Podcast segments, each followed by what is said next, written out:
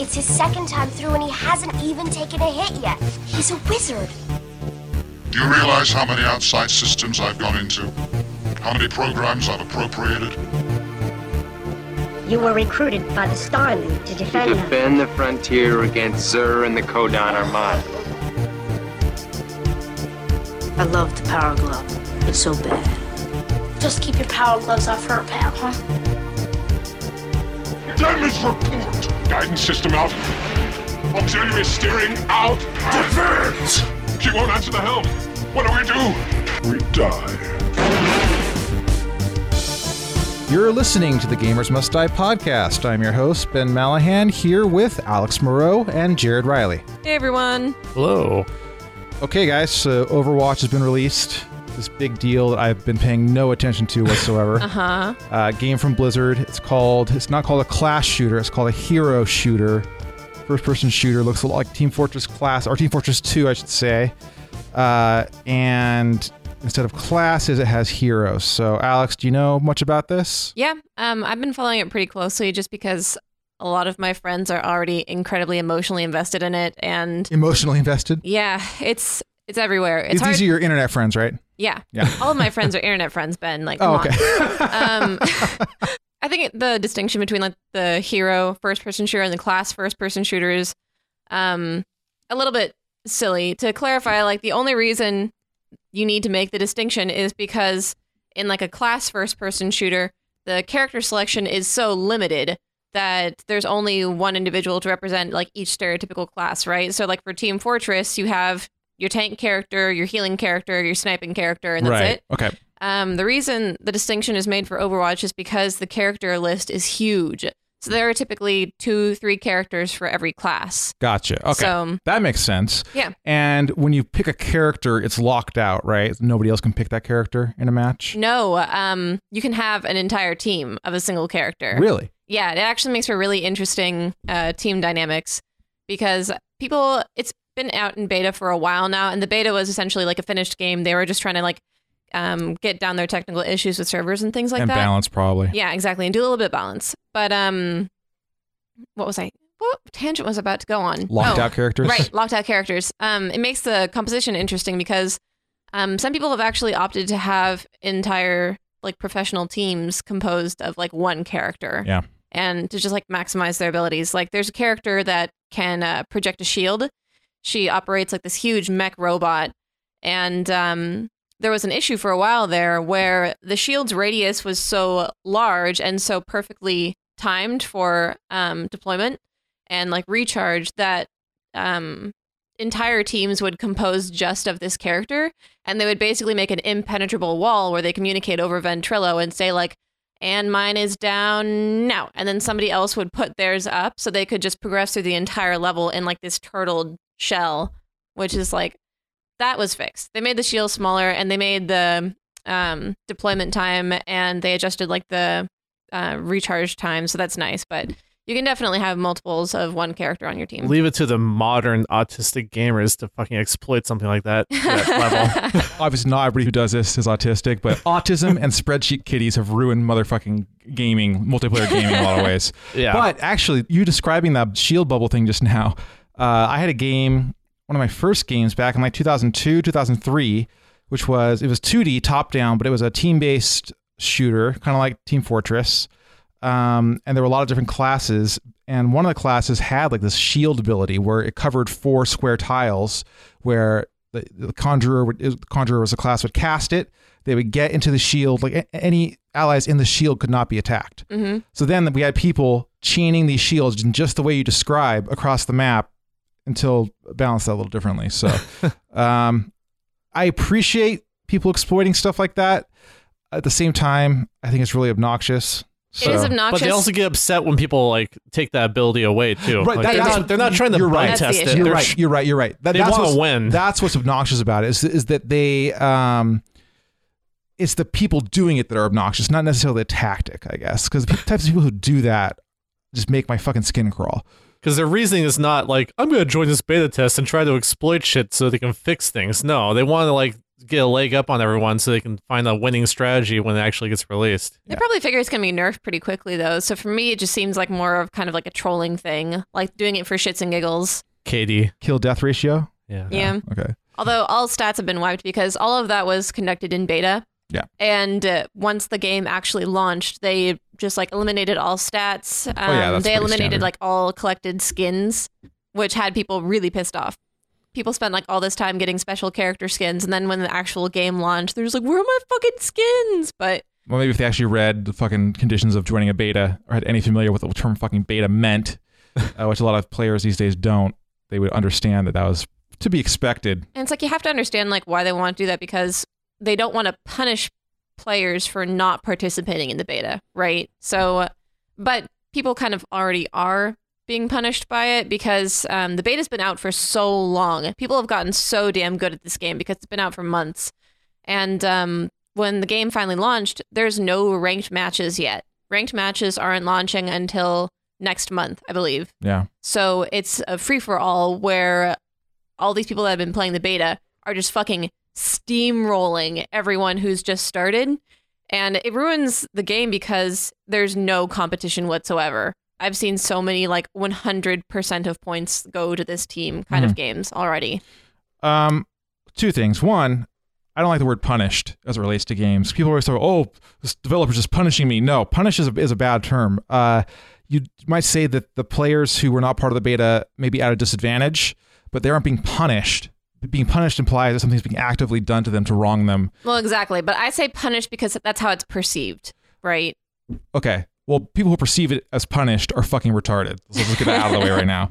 Um, other thing is, is that you know uh, this happens with most games nowadays, where the beta comes out first, and then you know the people who play betas get really good at it, and then they, then they join um, and play the multiplayer games. I, and I guess maybe it's because with Blizzard, the beta was so big, so much bigger than typical games that that's more prevalent with the uneven teams and whatnot. Uh, but I'm surprised even their free for all matching wouldn't have some sort of built in like better team matching, I guess. Yeah. So From what I've heard, I haven't played yet because Okay, I well, if- personally like to wait until the ranked if matches come out. just what but- you've heard from your internet friends or whatever, then I guarantee you it's 90% bullshit because everything that people don't like about games gets exaggerated big time when they complain about it on social media. Well, I mean, I've been watching gameplay too, and it's not just social media. It's like this is like texting them and talking to them in person. Like we all got drinks a while ago. They're still primarily internet friends, but sometimes I do see people. yeah. But um, no, it sounds like they're not being super heated about it. Like they were giving me valid criticisms of this game that they've been playing Ah. for a long ass time. Gotcha.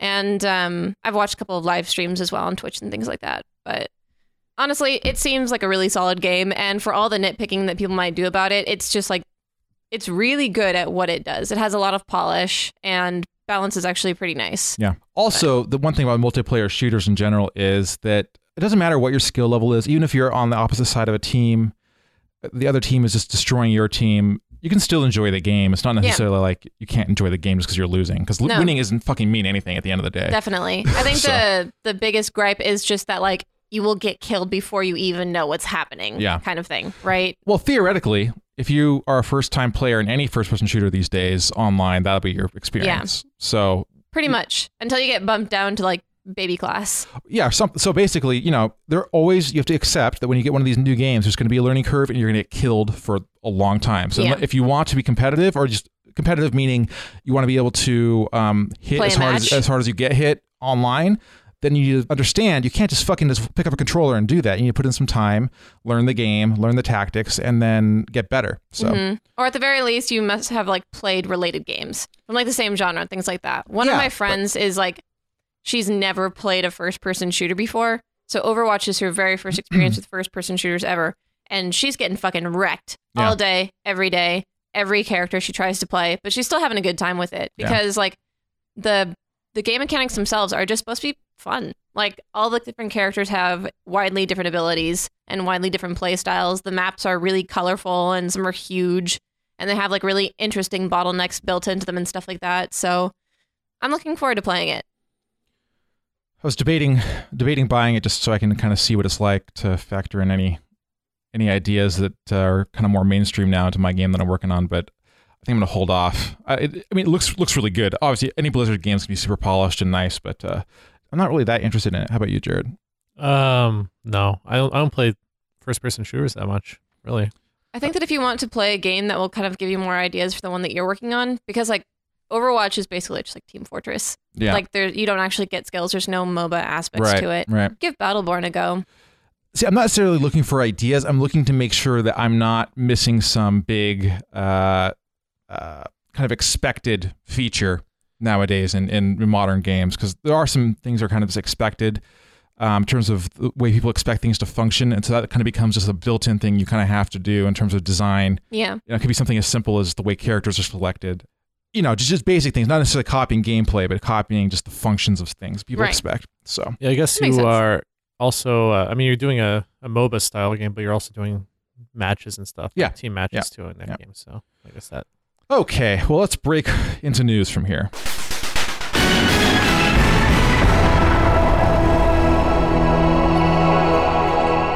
Off the top here, Alex, I'll let you take this, but basically, all those rumors about the PS4 Neo and all the like the next like PS4 like add-on that's going to improve the power.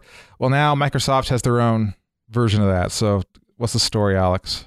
Um, so a lot of people are saying that Microsoft is like intentionally leaking information about its upcoming consoles. They're rumored to be too, because they they're just like, oh shit, PlayStation Neo has been announced. We got to go go go. So who knows how far along these things are actually in development? But um, the rumor is that there are going to be two new versions of the Xbox One.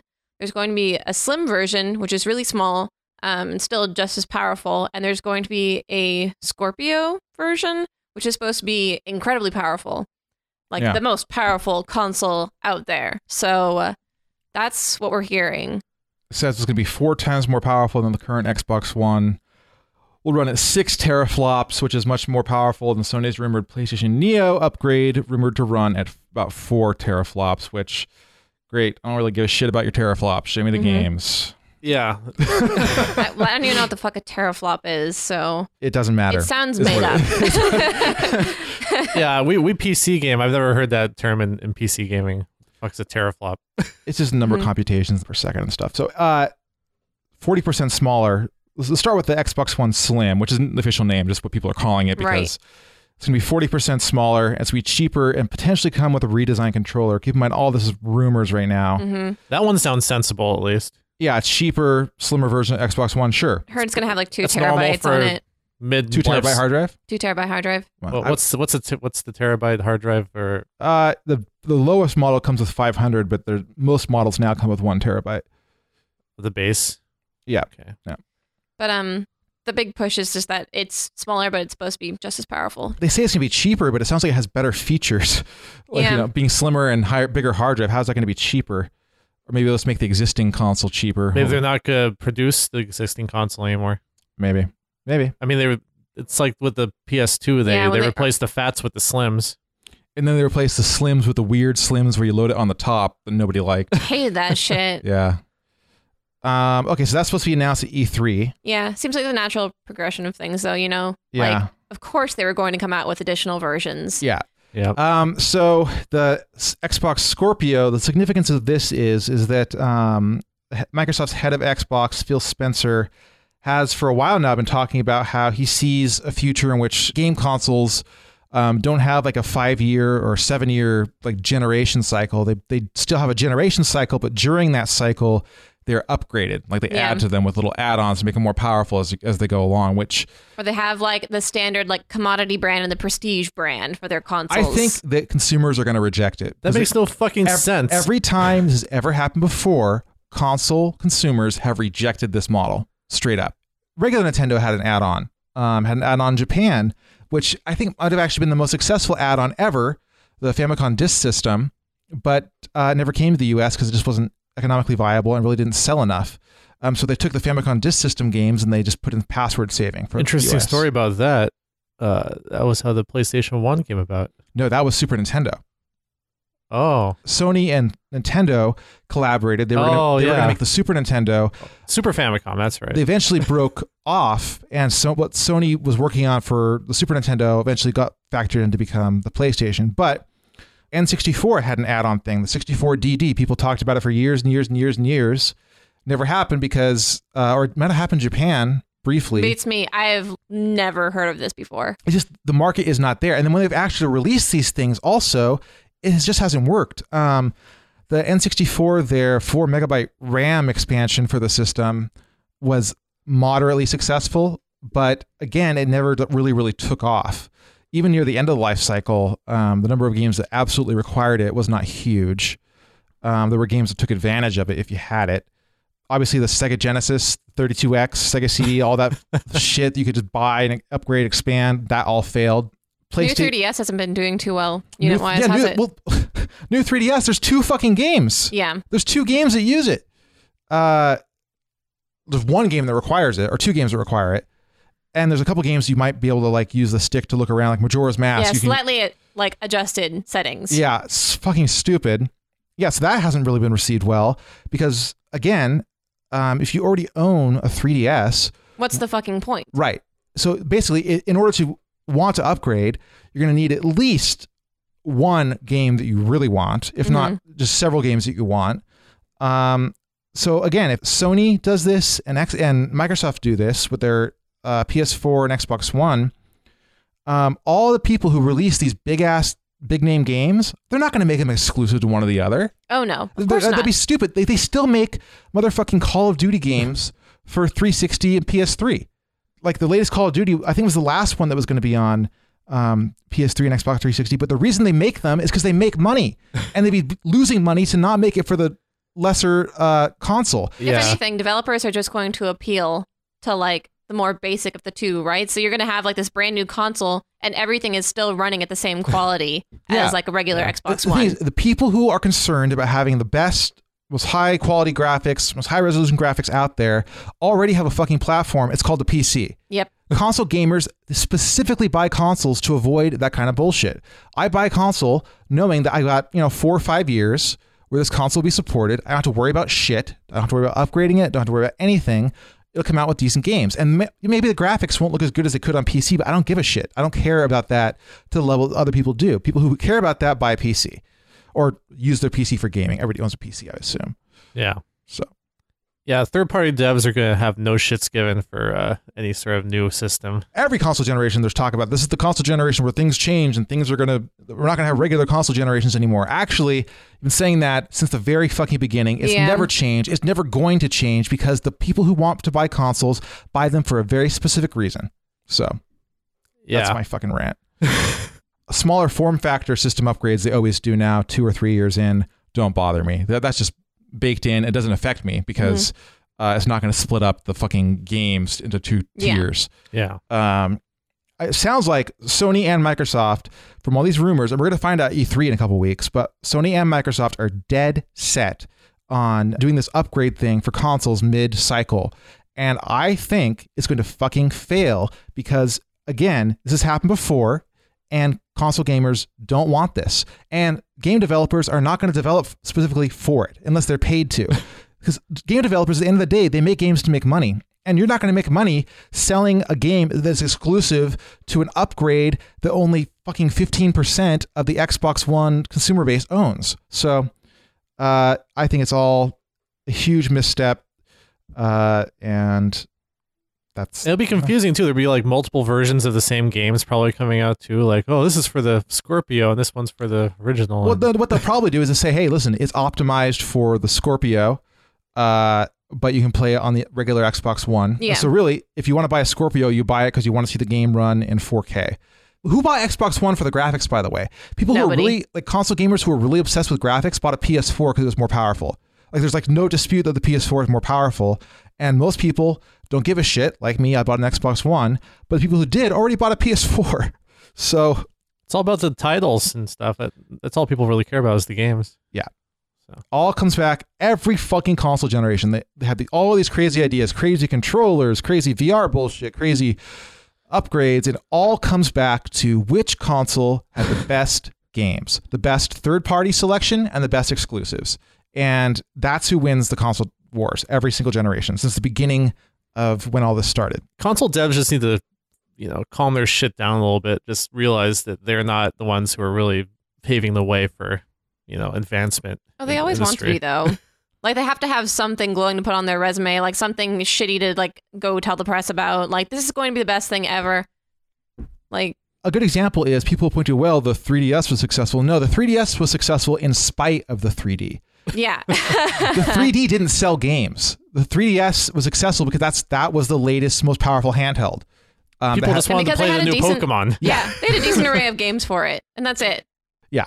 So, um, and the PS Vita failed, and the PSP failed because Sony made a lot of stupid decisions, and it was cost prohibitive to people who want to buy handhelds. hmm And even though it was way more powerful, like that, the PS Vita, I think is a great example of how like power doesn't determine how popular it is. Exactly Or, right. like it was widely successful in Japan, but didn't translate well to other countries at all. You're right because people don't care about power as much as they care about the selection of games and also how much it freaking costs. How Yeah. much it costs matters. Um, you know, not everybody has an unlimited budget. Uh, I think the average video game consumer buys like one or two new games a year. Uh, so you know, we talk about all these big games, all these games that are coming out. Most people don't buy, you know, even twenty percent of all the games that get talked about as being must-have games. So, okay, that's my thoughts on that. Uh, want to move on to the next thing, Alex? Sure. Um, so early reviews of the Warcraft movie, which is releasing June 10th, um, have started to trickle in, and they're pretty mixed. Yeah. I, there's a lot of like Hollywood Reporter and Variety reviews, which were kind of negative, but that's kind of to be expected with this sort of movie. Like comic book movies and sci-fi movies usually don't fare too well with them. Yeah, well, comic book movies are having wider appeal, but Yeah, it's still but- like video game movie. That's still a very untapped kind of genre. So But even there was a guy who wrote a review for Kotaku who actually seemed like a really shitty reviewer to me.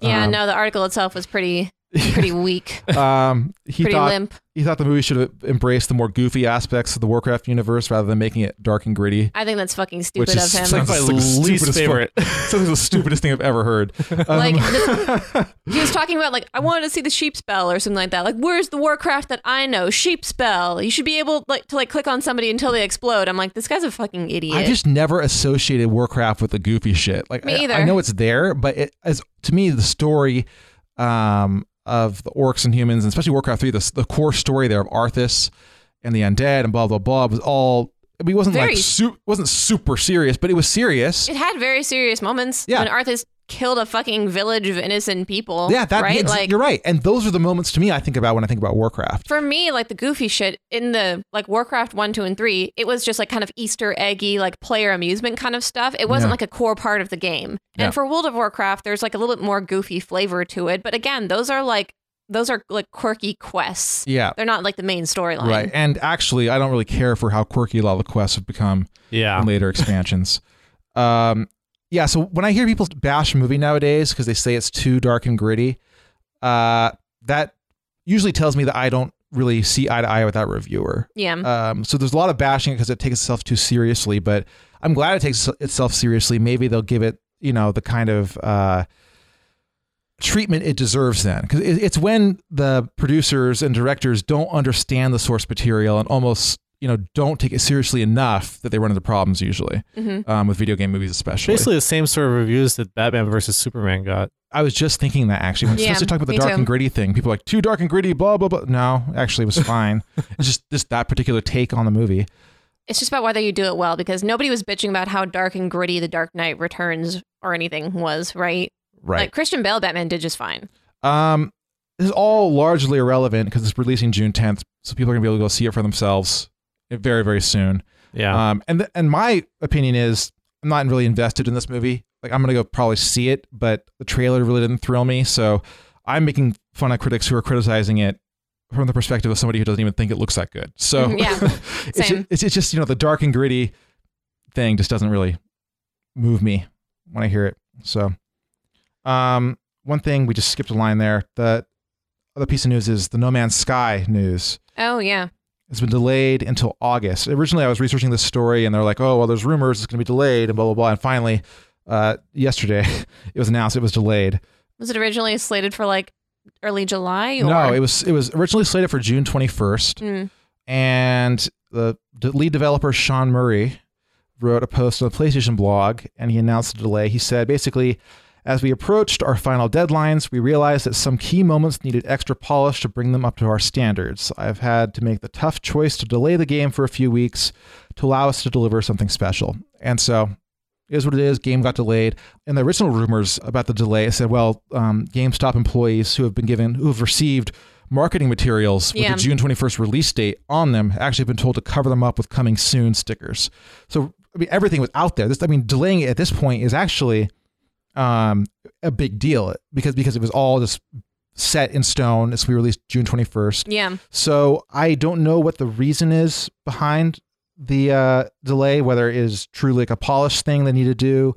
It's got to be something critical if they have all that print material out, right? you would think, especially because I mean, the guys, these are kind of indie developers. They're obviously not the ones bankrolling it. Yeah. They don't necessarily have that power unless it were something where the investors are actually listening to them. Yeah. Um, So they'd have to come to some come to them with something huge. Yeah, either the people who are financing this respect the developers and say, okay, we understand, we want to make a good, first impression, or um, if something really big was wrong and they had to delay it. So, but um, delays happen. It's the nature of the game. And it's meh. Yep. The only reason I'm bummed out about it is because now I can't really play it before I leave for like five months. But that's it. Otherwise, I don't give a shit. Yeah. okay, there's one more piece of news here, Alex. What do you got? Um, just a really quick, tiny little kind of fluff piece. Um, a new, like, very kind of classic toned JRPG is coming out uh, next month. It's called I Am Setsuna. It's a debut by a new um, video game developer, Tokyo RPG Factory, and it's published by Square Enix. And um, the English uh, trailer just released like this week Yeah. and it actually looks like a really solid game. It's very much so like Bravely Default, where they took everything about like classic JRPGs that people liked, and they're like, "We'll just make a new game that is Yeah. all of that," which does mean that it seems to include a lot of like really big cliches. Like one of the main characters is this girl who's like on this quest to sacrifice her life to save the world, basically. and yeah, naturally, I'm sure she's quiet and she's virtuous and selfless. 100%. And like if she is a healer, that would really just She'll be a healer for sure. Yep. yeah. So or, or maybe maybe a summoner. Sometimes, sometimes summoner. all of that business aside, um, it looks really pretty. Like it's um, if you go and like watch the game tra- gameplay trailer, it just seems like a very polished, balanced version of like everything that you tend to like about JRPGs. I see a lot of like indie JRPGs released on Steam, and these never look appealing to me. Mm-hmm. I don't know. Well, the lion's share of them are uh, RPG Maker games. Yeah. Are they? Yeah. Oh, maybe that's why they don't look appealing to me. It's the art assets really ruin it for me personally. Like I don't doubt that it has like okay gameplay because it's a fucking RPG. Like how Yeah. wrong can you go, right? But all of like the repeat enemies and the shitty character portraits and stuff like that kind of ruin it. yeah. To me, it's just it just looks like oh, this looks like generic as fuck. Like there's literally like just generic JRPG games out there that just the best description is generic JRPG, and like I don't know how else to say, you know, how much I think that's actually a title of one of them. probably. you always get the fucking like hipster developer who does the ironic title. Yeah. And Um, sells it for like 90 cents or yeah, because something. they, they're not, not about making money, man. It's about a gimmick. About the art. You buy it for your friend as a joke, right? Yeah. yeah. I Am Setsuna is, is coming to Steam. And it's published by Square Enix, which is interesting. Yeah. So I'll add that to my watch list to see if it's any good. Don't let me down, Alex. Okay. Okay, let's uh, do our top three list of the week. Gamers must die. Top three list of the week. Gamers must die. Top three list. Top three list. Top three list of the week. Die, die, die. The top three list of the week. Okay, this is uh, it's the top three so-called must-play games that you've never played. And this one was actually somewhat easy for me to come up with, yeah, this is pretty easy actually. Uh, contrary to all of our other lists. from any generation. Um, I kind of focused on console games. That's you know my big thing, but any generation must play game, and we're talking about like you know hype by the media, Mm-hmm. must play type game, gaming media. Um, so this is gonna be very easy for all of us. Yeah. uh, who wants to go first? Volunteers. Sure. Jared. All right. All right. Um, well, first of all, I've never played a Halo game, really. That is a pretty big one. Mm, you've played Halo. You've played Mm. enough to say that you've played it. I mean, playing like Halo 2 maybe for like 10 Multiplayer. minutes multiplayer. Oh, is- maybe I'm thinking of a different. You're right. You haven't played Halo. Okay, I'm sorry. I've certainly never played a single player game of Halo. Yeah. Yeah. No I've played- campaign, which is like the biggie of Halo. Yeah. And like I think uh, my, my cousin made me play Halo with him for like 10 minutes or something like I said and You've the, never played played in Halo. the Xbox Yeah. generation I was like this game's fucking stupid and I just dropped the controller and left. He's not like making that up. That's probably literally what he did. just, just so you know. So yeah, I mean there's a lot of Halo games too and they're all pretty popular shooters I guess. But uh, oh, I like Halo. I mean, Yeah. I Me uh, my my big ones that I liked. I liked Halo One, Halo Two, and Halo Reach. Um, were my the ones that I liked the most. For me, it was one, three, and Reach. One, three, and Reach. Yep. Um, I never really played three, so that's why. I, I mean, I didn't wasn't like I avoided playing it. I just happened to never play it. So I don't really like the futuristic setting all that all that much. I like more classic guns. the reason why, and I agree with you, generally futuristic setting for me is kind of a no go in terms of both single player and multiplayer games for shooters. But um, Halo was different because it was uh, not over the top. Like there wasn't like a billion guns that you know did all these sorts of crazy things. Like it was a very at its core, it was a very simple, balanced shooter uh, that didn't just do a bunch of stupid shit just to make it look futuristic and cool. I guess. Yeah. And for me, it was like far enough removed into the future to make it to give it like the kind of fantasy appeal, right? Which is why I enjoyed it. and the, just the setting, just you know, just just the creative idea behind it, these like Halo ring things, and you know all that. I actually Anyway. really like the extended material too. So like as far as like writing for first person shooter goes, Halo is my favorite. Yeah. Okay, Jerry, what's your next?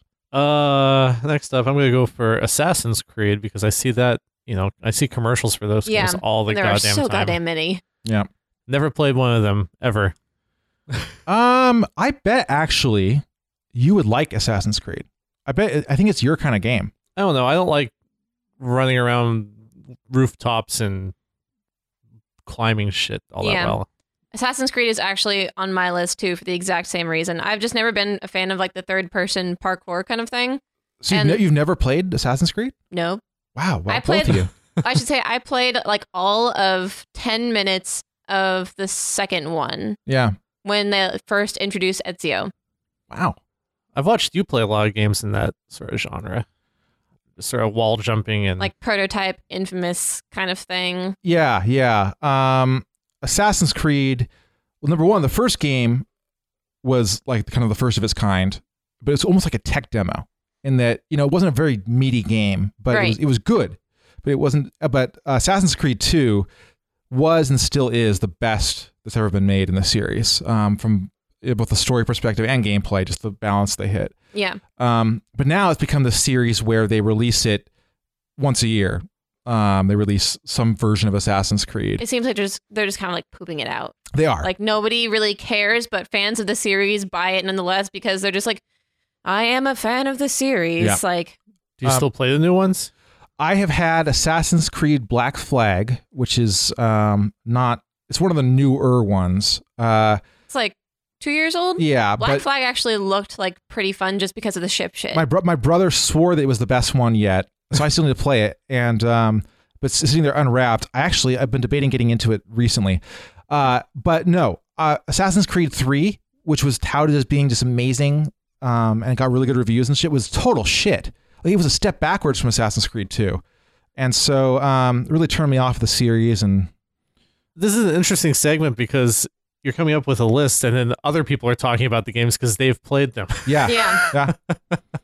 Because I have nothing to say about Assassin's Creed. I've never played it. Um, well, I would bet you, Jared, from what I've heard of Black Flag and just knowing you, that it'd be your kind of game. Um, from the ship battles and trading stuff to the killing people with knives. I do like game. to kill people with knives. Exactly, exactly. That's my just that's that, my thing in Skyrim. Blake got Black Flag, and a good like two thirds of all of his gameplay was just like the ships. Yeah. Like he actually did not really play it as an Assassin's Creed game because he just donked around with the ships, and there was even like a phone like commerce app Yep. that you could get for it, and he like played with that. So, as far as Assassin's Creed games go, that is what I might be most inclined to play, just because it's so far removed from its genre. But- Right. It's kind of funny because the ship thing started with Assassin's Creed 3. It was it was kind of a sub game within the game, and it was the best part of the game. so I guess that's why they came out with Black Flag next, which was, which emphasized the ship thing heavily. Yeah. Um. All right, Jared, what's your third game? Uh, Minecraft. I never played Minecraft. You seriously have never played Minecraft? Never played Minecraft. I've seen enough Let's I, Play. I swear to God, I thought I, I thought you were on our server, but maybe I'm just thinking of my brother. yeah, you mix this up all the time. I've played a wee bit, so it doesn't really make my list, but I was never big into it. wow. It's it's super unappealing to me. Every time I see someone play it, it's like, man, I could dig around this little fucking voxel free open world game if I wanted to, I guess, but I don't really want to. So Hold on, I'm going to look this up real quick because you guys mentioned this right before the um, podcast. Oh, there we go. So um, one thing, one of the things I talked about last podcast, the podcast before, I said, oh, I think it was last podcast. I said um, I was really hoping for some sort of word of Dragon Quest Builders Yeah. because apparently it's like like Minecraft but better. Gotten rave reviews in Japan, and there's has not yet been an, an announcement for a U.S. release. All of a sudden, you guys are right. It's uh, coming out, coming stateside. It says, let's see, uh, in the fall. So it's coming stateside in the fall. That's Dragon Quest Builders, which is kind of like Minecraft, but kind of set in like a Dragon Quest like universe, which frankly the two fit together really well. This is going to be a system seller for me. I will buy a PS4 to play this game. Yeah. I can really see myself playing and getting into that one as opposed to Minecraft Yeah, because it, like, a really big deterring factor of Minecraft was even though I really liked the exploration idea because I like that in every game that I play, um, just no enemy versatility. There's only one boss in the entire game, right? Because there's if you actually play like Minecraft as a single player game and not to just build shit, um, there's one boss you like fight a dragon or something like that, and that's it. oh, it. like you have to build like the portal to the nether world. yeah, and- that's it. Yeah. So, Dragon Quest should be much more appealing. Yeah, Dragon Quest. Jared, I guarantee it. You're gonna love playing this game over at my place. I'm not buying a PS4. I'm not for saying it. that. I'm saying that when you come over to my place and I'm dinking around like working on my computer, you'll be playing this game a lot. I Mhm. guarantee it. Well, we'll see. There's also a chance the localization will piss me off. Eh, I think you'll live. Alex, what's your list? Okay. Um Assassin's Creed was on it, but it was really easy for me to think of four. So Okay. we're just going to ignore that one. Um this one I get a lot of flack for. I have not played Half-Life. Uh, are you talking about the original Half Life, the sequel, or both? Both. Really? I have not played either. Cuz I was trying to focus on not just individual games that I haven't played, but like entire series that I haven't really played. Yeah. Um, back before Half Life 2 came out, uh, people were like, oh man, original Half Life so fucking, it was a game changer, just changed the Yeah. industry, blah, blah, blah. So I bought it. And uh, it's, a, it's, you know, it's a decent game. And maybe it changed the industry, but the industry of first person shooters on PC anyway, before Half Life, was pure shit. Mhm. Every goddamn first person shooter was shit on PC. What was that game we played in high school a lot? On PC? Yeah. A shooter? Mm-hmm. Like multiplayer? Like Counter-Strike or something? Oh, Counter Strike. Yeah. Yeah, yeah, yeah. That was fun. Yeah, that was that was based on the Half Life, and that was yeah, a mod. that was made with Garry's mod. It was a mod for Half Life, and Oh. then it became its own thing, and now it's a huge, obviously. But See, like the issue with me in Half Life is that I look back on it and I don't think it's aged as well as a lot of people that grew up with it say it has. So, oh, it has not aged well. so there's this big disconnect because like when Half Life originally came out, I was very tiny and I didn't have any interest in those kinds of games. Yeah. I was just playing straight up JRPGs all day, every day, and like fucking colorful Nintendo shit, right? Because I was, you know, six. a baby. And uh, so, of course, I'm not going to go through like fucking Ravenholm by myself. And a lot of people like ended up stepping back to it. A lot of people my age ended up playing it when they were like 13, and I just never fucking did. So Yeah. now I am kind of interested in that genre and that story, but I just have no interest in playing the game because the gameplay would be old, and the story might be old at this point, and the graphics look old. I, th- I think maybe part of the reason it was so well received was kind of the story and Mhm. how how the story was woven in. Um,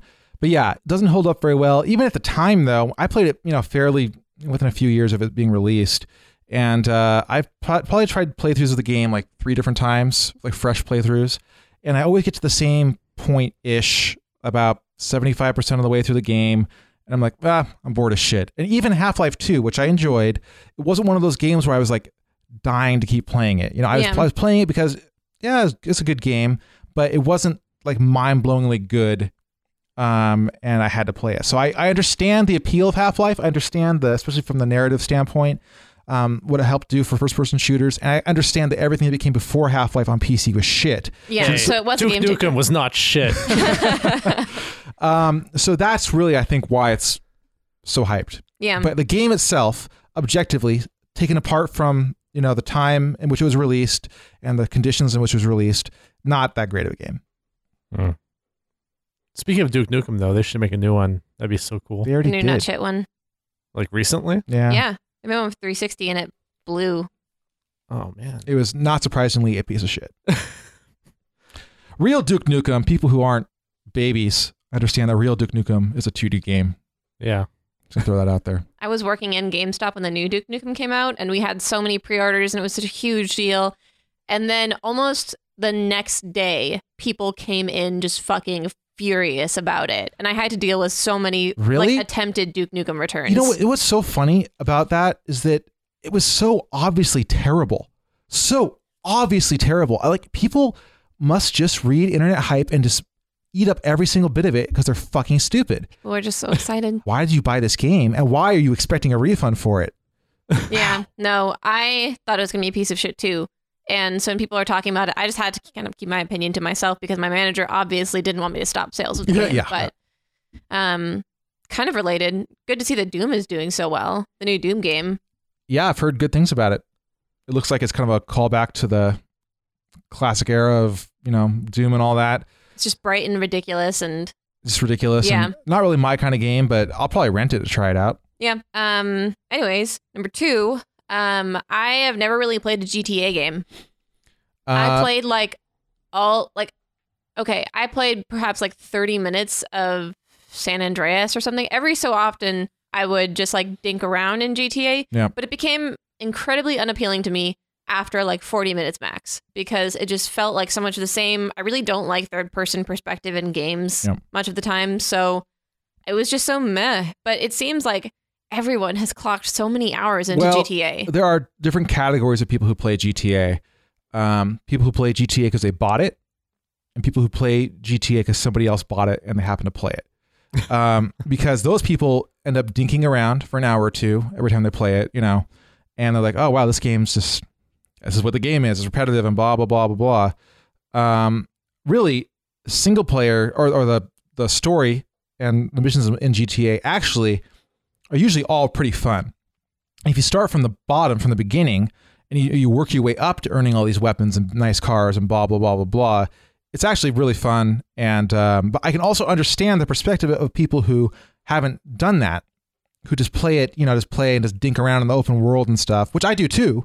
But um, people just dink around the open world it might seem like okay, well, I've kind of experienced what this game is. For me, it's just like I knew that there was the aspect where like you work harder and you like unlock penthouses and get the nicer weapons, the nicer cars and shit like that. But even that just didn't really strike me as unappealing in this particular genre Yeah. because it felt like much the same thing. It's like when uh, we were talking about Terraria. For some reason, I can do the same exact thing in Terraria and get like the new weapons and whatever, and it's amusing to me. But I can't do that in GTA. It's not amusing to me.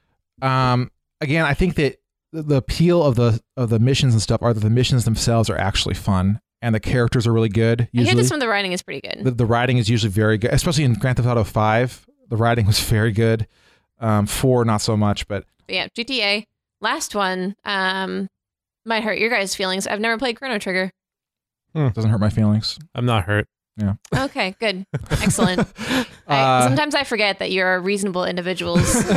so me telling you a game that you love I have not played doesn't immediately make your head explode. no, I mean, I'd recommend you great. play it at some point, maybe. I, You probably should. Yeah. it's pretty good. There's But no, yeah, real, real- a- no, no good reason not to. I get a lot of shit for that one.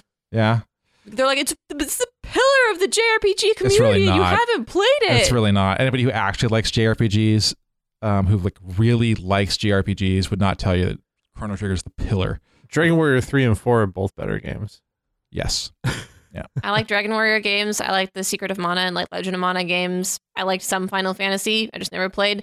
Like I didn't have access to a lot of the more kind of like ex- obscure one-off JRPGs growing up, so I just didn't get them. like if you want like kind of pinnacle of JRPGs, the pinnacle I think that is fairly well known but hasn't been played widely would be something like um, Lunar Silver Star Story for PlayStation. That's kind of like the pillar of gameplay and story and all that in terms of JRPGs. Like if you were to show somebody, here's the ideal JRPG, that's what you would show them. I think that Chrono Trigger was a very interesting game, um, very good game, but in no way is it like the JRPG that, that by which all of those should be com- uh, compared. Combat's not nearly uh, interesting enough. No, to- combat's not very deep at all. No, it's pretty shallow actually. Yeah. Um, okay, I'll do my list very quickly. Uh, speaking of JRPGs, my list, I've never played Final Fantasy VII, which we've talked about before in this podcast. Yeah. You son of a bitch. Fucking just looks horrible. A million heads exploding. Yeah. It looks horrible at the time, looks horrible to me now. And the remake looks horrible, and every fucking character looks fucking stupid. I fucking, I just can't even uh, handle thinking about playing Final Fantasy VII. Uh, Yeah, I Uh, made you watch the movie that one time. that was terrible. It was such a horrible movie. It was not a good movie, but I've oh seen it a lot. God, it was so horrible. The only actually thing, still own it on DVD. only thing good that came out of Final Fantasy VII is the music, and even that I can't enjoy because all these little retards, when they hear the music, they get all like emotional and Sephiroth is not a deep Sephiroth, character. Sephiroth, Sephiroth. Yeah, He's actually the most shallow villain in any game I've ever played. I've heard you say that before, and I believe you. it was fucking terrible in the movie. Uh, Metal Gear Solid, another other big game I haven't played.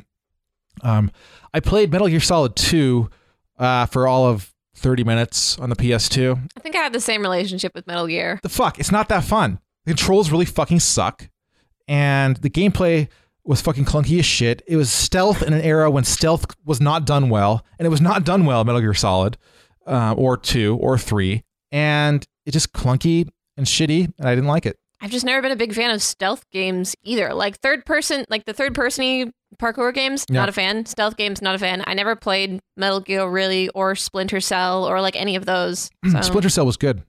Splinter Cell actually very good. Um, also, story the the story and stuff in Metal Gear, Metal Gear Solid.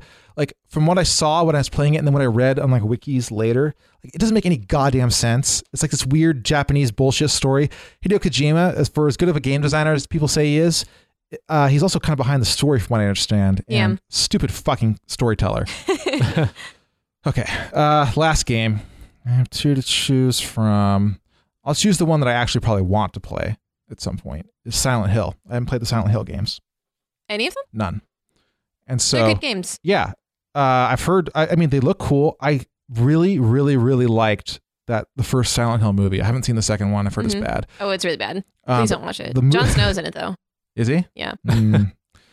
First Silent uh, or Silent Hill games though look good, and they look interesting and unique.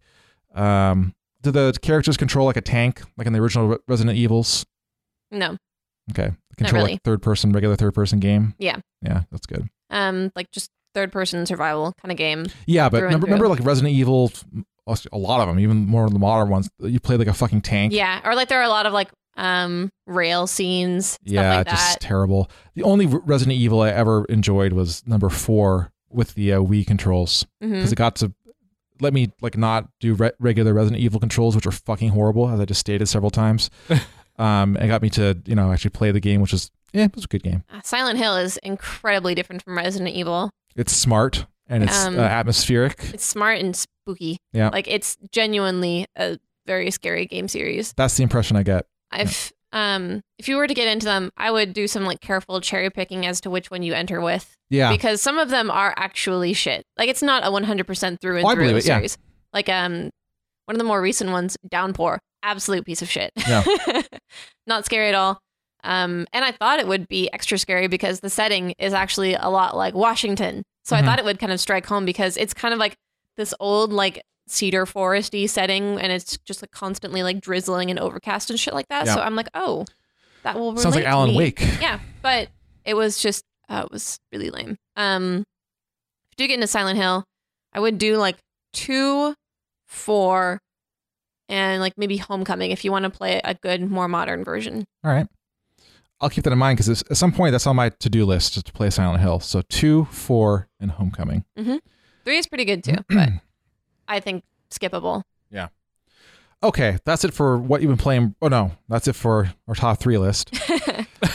uh, let's wrap this up with a quick edition of what you've been playing, bro. What you been playing, bro?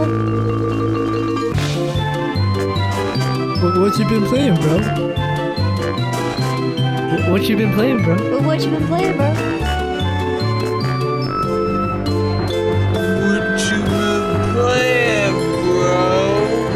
Okay, so I played through XCOM 2 and I really enjoyed it, but I'll, I'll wait till next week to talk about that. Um, Because you want to talk about it in depth? I want to talk about it in depth. Um, but what Jared and I can talk about is that uh, we had an evening that we're just going to hang out and do stuff. So we decided to rent uh, Star Wars Battlefront finally. Try Yep. that game. Mhm. And uh, it was all right. we've, we've talked about how like we were hyped for it, then it got really bad reviews or it was really bad kind of response. And then we kind of like, oh, well, maybe it, it won't be good. We played it. It was fine. I mean, There's a lot of Like things a solid rental. solid rental. Um, I Yeah. actually I, I bought it after we rented it because I found it for 17 bucks. Oh wow! So I figured it'll be a good game to play when Jared's over. Yeah. Except we have to take turns. It's kind of bullshit. well, I bought it so we could do the dual console thing. Oh, okay. Yeah.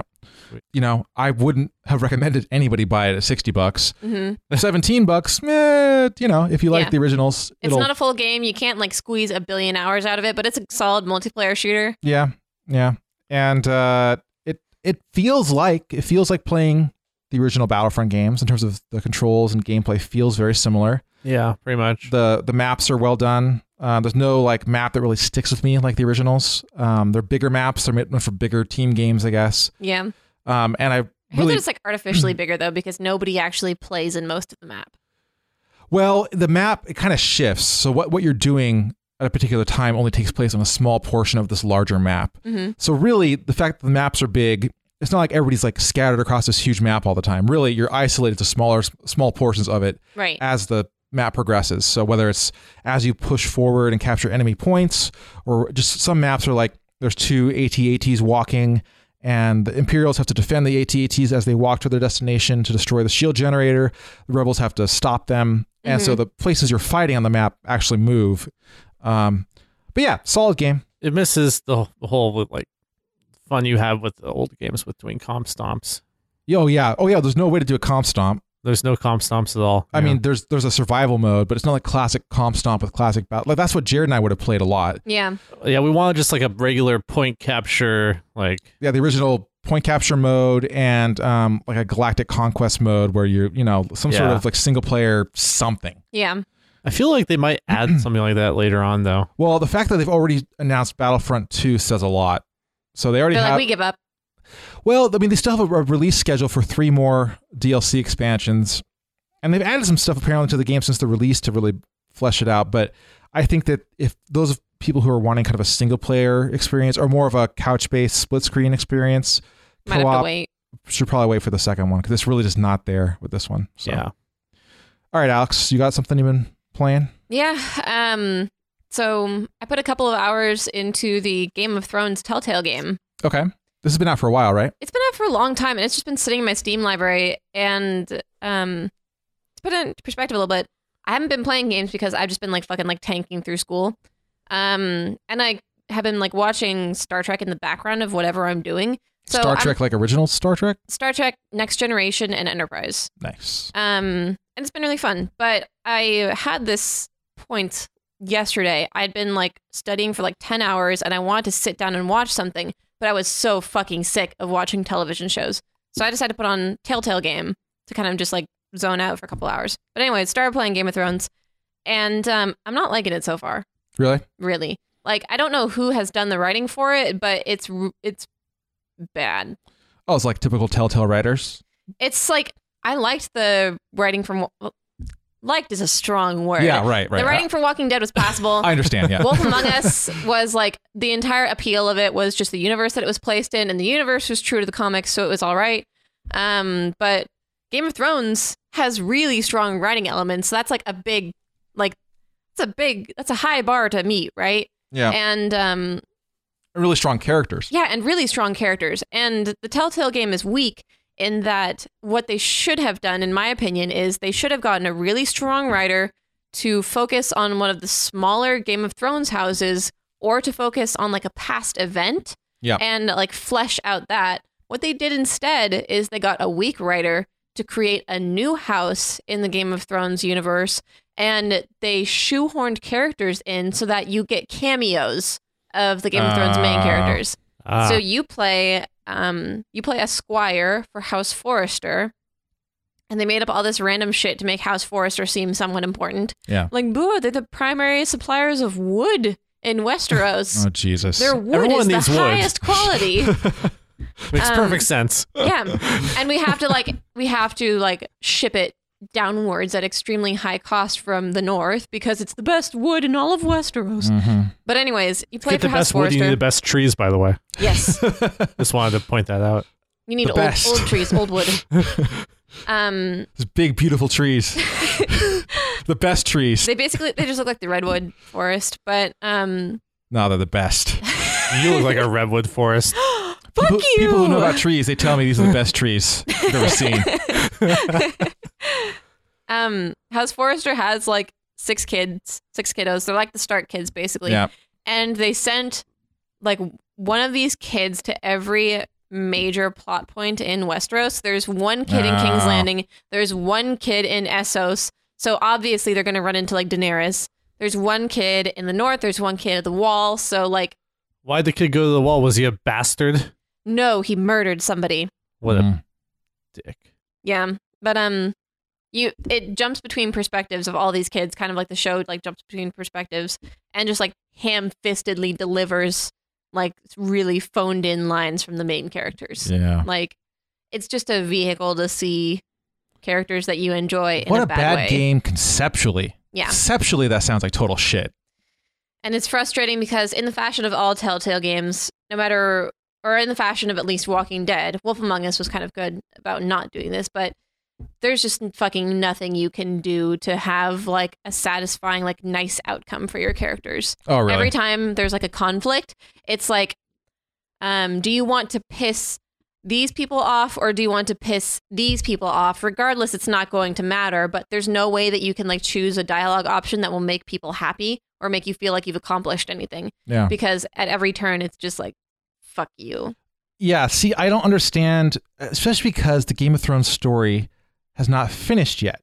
So I don't understand why you wouldn't set it either in a something completely disconnected, like another, like say, like a kingdom way far away from these people, or set it in the past, um, and really dive into because what makes Game of Thrones Game of Thrones are kind of like the politics and stuff. And there's there's especially with a dialogue driven game, there's a lot of room there for a cool game where you're kind of navigating the politics of this, this, and that. Um, where they could have done a standalone story and it would have been Game of Thrones. It would have been meaningful without having to have fucking every child go off to see a new main character of Yeah. And like, Jesus. Game of Thrones has so much fucking content. Yeah. There was so much material for them to tap into. I have no idea why they felt the need to create an That's entirely new it- house. it is one of the reasons Game of Thrones is so successful is because George R. R. Martin so fucking good at world building. It doesn't seem cost effective either because they had to bug like all of the actual actors to come and like voice act Oh, for do they actually do the game. actual acting? Yeah. Oh, that's almost sad. At least the ones that I've seen so far. that makes me very sad, I've actually. Seen uh, um, Cersei, Tyrion, Margaery, Yeah. and they're all voice acted by their actual actors, Really? or at least I think so. Yeah. Is there like are there copious amounts of nudity and violence? Uh, not yet. Copious amounts of violence. Like within the first 30 minutes, they're just like, this is totally a Game of Thrones game. Yeah. Look how many heads we're crushing. Mhm. Gonna put like maggots in this guy's wound, like some stuff like that, you know? Yeah. Like we killed a child in the first like 15 But no like minutes. naked hot fire lady who wants to bang you or No, naked hot fire lady. She's she's not all that hot. No, she's not actually. Sorry. she's not. I think she saw it.